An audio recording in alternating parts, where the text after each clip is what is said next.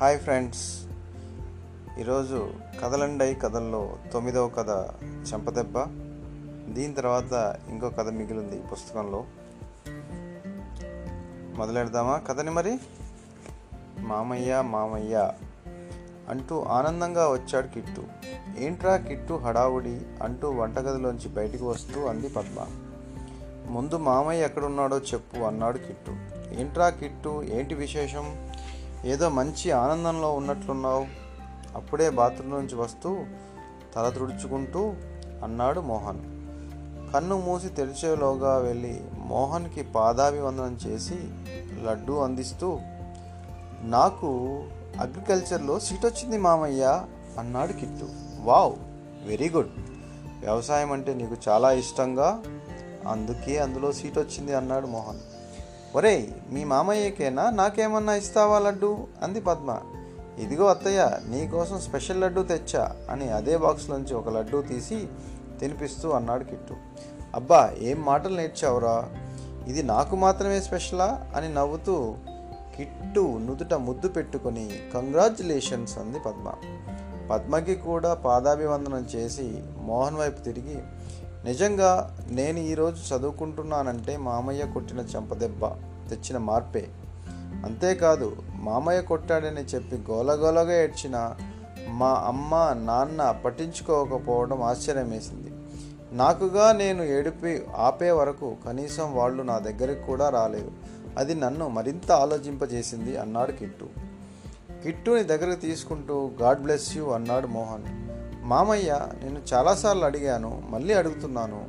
అమ్మ నాన్న నందు ఎందుకు ఏడుస్తున్నావు? ఏం జరిగింది? అని కూడా అడగలేదు. ఎందుకని చెప్పవా? అన్నాడు కిట్టు. తల్లిదండ్రులు ఏం చేసినా పిల్లల మేలు కోరే చేస్తారు. అది పిల్లలు గ్రహిస్తే చాలు. అప్పుడు ఆ పిల్లల తల్లిదండ్రులు అదృష్టవంతులే అనవచ్చు అన్నాడు మోహన్. నాలుగు సంవత్సరాలు వెనక్కి వెళ్ళి కిట్టు గురించి తెలుసుకుందాం. మోహన్ బ్రహ్మం చిన్ననాటి నుంచి మంచి స్నేహితులు. మోహన్ డిగ్రీ వరకు చదివాడు. తనకు వ్యాపారం చేయడం అంటే ఇష్టం కనుక స్వగ్రామంలోనే ఫెర్టిలైజర్ షాప్ నిర్వహిస్తూ రైతులకు అండగా ఉంటూ మంచి పేరు తెచ్చుకున్నాడు. ఇక బ్రహ్మం లెక్చరర్గా ఉద్యోగంలో పట్నంలో స్థిరపడిపోయాడు. మోహన్కి ఒక అమ్మాయి నవ్య బ్రహ్మానికి ఒక అబ్బాయి కృష్ణ. నవ్య కంటే రెండు సంవత్సరాలు చిన్నవాడు. ఇరు కుటుంబాలు కలిసిమెలిసి ఉంటాయి. సమాజంలో అడ్డుగోడలు కట్టి చెప్పుకునే వేరువేరు సామాజిక వర్గాలైనప్పటికీ ఆ భేదాలు వారిలో కనిపించలేదు. బ్రహ్మ ఉద్యోగరీత్యా వేరే చోట ఉంటున్నప్పటికీ ప్రతి సంవత్సరం వేసవి సెలవుల్లో స్వగ్రామానికి వచ్చి ఉండటం తనకు అలవాటు.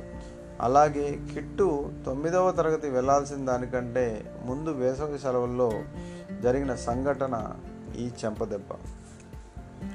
కిట్టు ఒక్కగానొక్క సంతానం కావడం వలన బ్రహ్మం విజయ దంపతులు కొంచెం గారాభంగానే పెంచారు. అలా ఒక్కొక్కసారి అల్లరి శృతి మించేది కూడా. అప్పుడు గద్దిస్తే బాగా ఏడ్చి బతిమిలాడించుకునేవాడు. చివరికి తల్లిదండ్రులు తన మాటే వింటున్నారు అనే భావన తనలో ఏర్పడింది. గట్టిగా అంటే ఏం తంటో అని బ్రహ్మం విజయ కూడా కొంత తగ్గేవారు సుమా? ప్రతి సంవత్సరం లాగే ఆ సంవత్సరం కూడా వేసవి సెలవులకు వచ్చారు. కిట్టు విజయ బ్రహ్మం. ఒకరోజు తండ్రి చరవాణి తీసుకొని ఆడుకోవడానికి వెళ్ళాడు. వెళ్ళి ఆడుకుంటూ తన ఆడే ఆటలన్నీ ఆ మొబైల్లో వీడియో తీయించుకుంటున్నాడు వేరే మిత్రులతో అలా జరుగుతున్న సందర్భంలో ఒక కుక్క పడుకొని ఉంది. అది చూశాడు కిట్టు. అంతే. ఒక రాయి తీసుకొని వేశాడు. పాపం నిద్రపోయే కుక్క ఒక్కసారిగా ఉలికిపడి కుర్రో అంటూ అరుచుకుంటూ వెళ్తుంటే గెంతులేస్తూ ఎగురుతూ ఆనందించసాగాడు కిట్టు. అదంతా కూడా వీడియో తీయించుకొని వచ్చి తల్లిదండ్రులకి చూపించాడు. వాళ్ళు అలా చేయకూడదని మందలించారు. పో అమ్మా ఇదొక ఎంజాయ్మెంట్ అన్నాడు కిట్టు. అదేం ఎంజాయ్మెంట్ రా ఆ కుక్క నిన్నేం అనలేదుగా పాపం? పడుకున్న దాన్ని అలా కొట్టవచ్చా? అంది విజయ. అయితే ఈసారి వెళ్ళి దాన్ని కొడతా. అన్నాడు కిట్టు. ఏం చేయాలో ఎలా చెప్పాలో అర్థం కాక ఆలోచిస్తూ ఉండిపోయింది విజయ.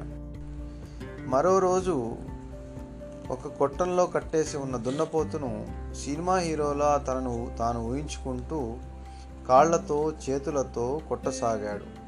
ఆ తర్వాత కర్ర తీసుకొని తన ఇష్టం వచ్చినట్టు కొట్టాడు. పాపం అది అటు ఇటు తిరిగింది. గుంజకు కట్టుబడి ఉంది. కనుక వెళ్ళలేకపోయింది. ఆ వీడియోను కూడా తీసుకొచ్చి తల్లిదండ్రులకు చూపించి ఆనందించసాగాడు కిట్టు. చూసావా నీ కొడుకు హీరో ఎలా ఫైట్ చేస్తున్నాడో? కరాటే నేర్పించమంటే నేర్పించరాయే. కరాటే వచ్చి ఉంటేనా? అబ్బో ఆ ఫైట్స్ వేరేగా ఉండేవి అన్నాడు కిట్టు. బ్రహ్మం ఏమీ మాట్లాడలేదు. ఏంటి నాన్న ఎలా ఉంది నా వీడియో ఫైట్? అడిగాడు కిట్టు. సమాధానం చెప్పకుండా కిట్టు కళ్ళకు చూస్తూ బ్రహ్మం ఆ చౌపుల్లో ఉన్న అర్థం ఏంటో తెలుసుకునే స్థితిలో లేడు కిట్టు. నాన్న నువ్వు కూడా చిన్నప్పుడు ఇలా ఇలాగే చేసేవాడివా? అన్నాడు కిట్టు. ఛీ ఇలాంటి పిచ్చి పనుల నేనెప్పుడూ చేయలేదు. ఎందుకంటే మనది వ్యవసాయ కుటుంబం. ఆవులను గేదెలను ఎంతో ప్రేమగా చూసుకునేవాళ్ళం. సెలవు రోజుల్లో వాటిని నీటితో కడగటం అంటే నాకు చాలా ఇష్టం. వాటికి మేత వేయటం నీళ్ళు తాగించడం అంటే మరీ ఇష్టం. అమ్మ పాలు పితుకుతుంటే పక్కనే కూర్చుని చూస్తుండేవాడిని కానీ ఎప్పుడూ పాలు తీయ. అలా నేను దగ్గరికి వెళ్ళగానే అవి నన్ను గుర్తించి ప్రేమగా తలూపుతూ దగ్గరికి వచ్చేవి. మనిషి జంతువుల్ని ప్రేమించాలే కానీ అవి మనల్ని మనకంటే ఎక్కువగా ప్రేమిస్తాయి. వాటితో అనుబంధం ఏర్పడాలే కానీ ఆత్మీయ బంధం అనుభవిస్తే కానీ తెలియదు. అలాంటి అనుభవాలు నాకెన్నో ఉన్నాయి. అన్నాడు బ్రహ్మం. హలో నాన్న ఇది ఇల్లు. మీ కాలేజీ అనుకుంటున్నారా? ఏంటి ఆగకుండా ఉపన్యాసం దంచేస్తున్నారు? అన్నాడు కిట్టు. ఒకసారి నాలా ప్రయత్నించి చూడు నీకే తెలుస్తుంది అన్నాడు బ్రహ్మం. అబ్బో మనకంత సీన్ లేదులే. మన రూటే సెపరేటు అన్నాడు కిట్టు. చూద్దాం నీలోనూ మంచి మార్పు రాకపోతుందా? అన్నాడు బ్రహ్మం. మరుసటి రోజు మరో వీడియో చూపించాడు. అందులో ఒక పసిరిక పాముని ఆడిస్తున్నాడు. అది కిట్టు ఎటు కర్రను చూపిస్తే అటు నోరు తెరిచి అటే చూస్తుంది కానీ వెళ్ళడం లేదు. ఏం జరిగిందో అర్థం కాలేదు. ఏంట్రా ఆ పాము వెళ్ళకుండా అక్కడే ఉండిపోయింది అంది విజయ. ఎలా వెళ్తుంది పిచ్చి తల్లి? దాని నడు మీద ఒక దెబ్బ వేశా కదా. అందుకే అది కదలలేకుండా ఆగిపోయింది. ఇక చూడు నా ఇష్టం వచ్చినట్లు ఆడుకున్నాను. అహహా అన్నాడు కిట్టు. అయ్యో అయినా ఆ పాము హాని చేయదు కదరా. దాన్నెందుకు కొట్టావు అంది విజయ. అందుకేగా దాంతో ఆడుకునేది? ఆన్ చేసే దాని జోలికి వెళ్తామా ఏంటి? అన్నాడు కిట్టు. కిట్టు చేస్తున్న పనులు విజయకి నచ్చడం లేదు. బాధ పెడుతున్నాయి. కిట్టుని ఎలా కట్టడి చేయాలో అర్థం కావటం లేదు. భర్త వచ్చాక ఇద్దరూ చర్చించుకున్నారు. ఇలాగే వదిలేస్తే ఏం చేస్తాడో ఏమో.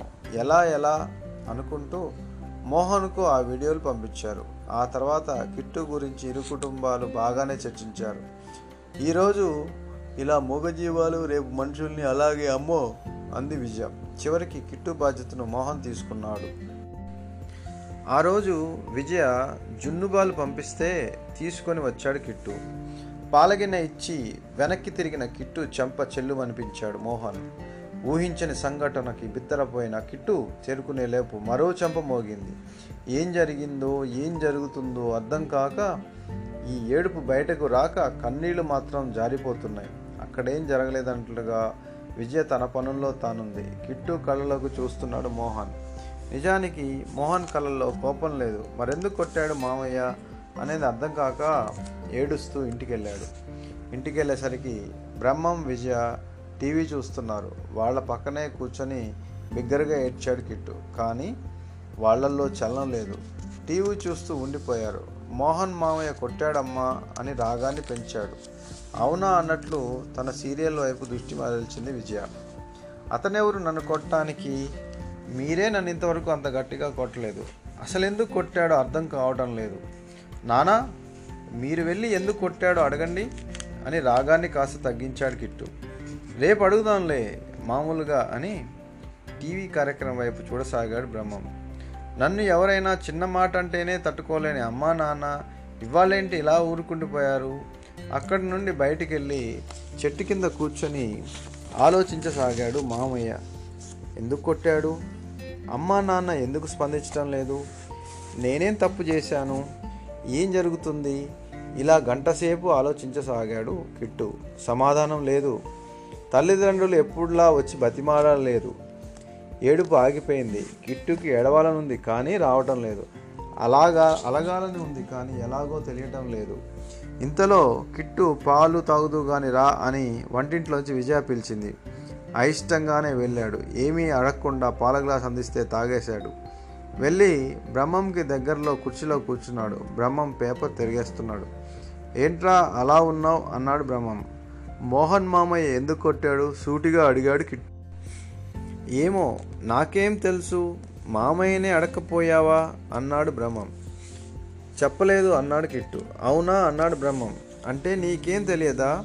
అయితే నేనే వెళ్ళి అడుగుతా అంటూ కోపంగా వెళ్ళాడు కిట్టు. సరాసరి మోహన్ ఎదురుగా కూర్చొని నన్నెందుకు కొట్టావు? అన్నాడు. అప్పుడు తన దగ్గరున్న వీడియోలను చూపించి ఇందులో కుక్క నిన్న ఇదే ప్రశ్న వేస్తే అప్పుడు నువ్వేం సమాధానం చెప్తావు? దున్నపోతు ఇదే ప్రశ్న అడిగితే ఏం జవాబు చెప్తావు? పాపం ఎవరికి హాని చేయని ఆ పాము ఇదే ప్రశ్న వేస్తే ఏం జవాబు చెప్పగలవు? అదే నా జవాబు కూడా అన్నాడు మోహన్. ఈసారి కొట్టకుండానే చెంప చెల్లుమంది. ఏరా ఏం మాట్లాడవు కదా? అవి మూగజీవాలను నీ ఇష్టం వచ్చినట్లు ఆడుకునే హక్కు నీకెవరిచ్చారు నిజానికి అవి తిరగబడితే నీ పరిస్థితి ఏంటో తెలుసా? గరాబాలు చేస్తున్నారు కదా అని ఏం చేసినా ఎవరేమనరు అనుకుంటూ నావేమో. తాట తీస్తా. ప్రతి తల్లిదండ్రి తమ పిల్లలు అందరిలో మంచి పేరు సంపాదించాలని ఆశపడతారు. ముద్దు చేస్తారు. అది అలసుగా తీసుకొని ఇలా ప్రవర్తించవద్దు. హద్దు దాటితే మీ అమ్మ నాన్న నీ విచిత్ర ప్రవర్తన చూసి ఎంత బాధపడుతున్నారో తెలుసా? లేదు. నీ ఆనందమే నీకు. దానివల్ల ఎదుటి వాళ్ళు ఎంత బాధపడితే నీకేంటి? అది మనుషుల మనస్తత్వం కాదు. రాక్షసుల మనస్తత్వం. తెలుసా? ఎదుటి వాళ్ళని గౌరవించటం సర్వప్రాణిని ప్రేమించటం మనుషుల స్వభావం. ఇప్పటికైనా నువ్వేంటో తెలుసుకో అన్నాడు మోహన్. మౌనంగా లేచి తలదించుకొని బయలుదేరాడు కిట్టు. ఆ తర్వాత వ్యవసాయంపై మక్కువ జంతువులంటే ప్రేమ చదువుపై ఇష్టం పెంచుకొని ముందుకు సాగాడు కిట్టు. ఫలితంగా రెండు కుటుంబాలు సంతోషంగా ఉన్నాయి. గతంలోంచి వర్తమానంలోకి వచ్చిన మోహన్ మొబైల్ మోగుతుంటే తీసుకొని హలో అన్నాడు. అవతల వైపు నుండి నానా నేను నవ్యని. కిట్టు ఇక్కడే ఉన్నాడటగా ఒకసారి వాడికి ఫోన్ ఇవ్వు అంది నవ్య. ఫోన్ అందుకొని హలో అన్నాడు కిట్టు. అవతల వైపు నుండి కంగ్రాట్స్ రా కిట్టు అంది నవ్య. ధన్యవాదాలు అక్క అన్నాడు కిట్టు. పిల్లలిద్దరూ మాట్లాడుకుంటుంటే మోహన్ ఏదో పుస్తకం చదువుతున్నట్లు నటిస్తున్నాడు. పాపం కిట్టుగాడికి ఏం తెలుసు? వాళ్ళ అమ్మ నాన్న మేము కలిసి ఈ మార్పుకి ప్రయత్నించాం అని ఆనందం నిండిన కళ్ళలతోనూ చదువులోనూ గుణంలోనూ కిట్టులో వచ్చిన మార్పును చూస్తూ ఆశీర్వదిస్తూ నవ్వుకున్నాడు మోహన్. మంచి మాట. మూగజీవాలను ప్రేమను పంచండి బతికించండి. సర్వజనుల సమ్మేళనమే ఈ అందమైన జగతి. అర్థమైంది కదా ఫ్రెండ్స్? ఈ కథ భావం. మూగజీవాలకి నోరు లేదని మనం వాటిని బాధ పెట్టకూడదు. వాటిని ప్రేమగా చూసుకుంటే అవి మనకి అంతే ప్రేమని పంచుతాయి. ఉంటాను మరి. మరొక కథతో మళ్ళీ కలుద్దాం.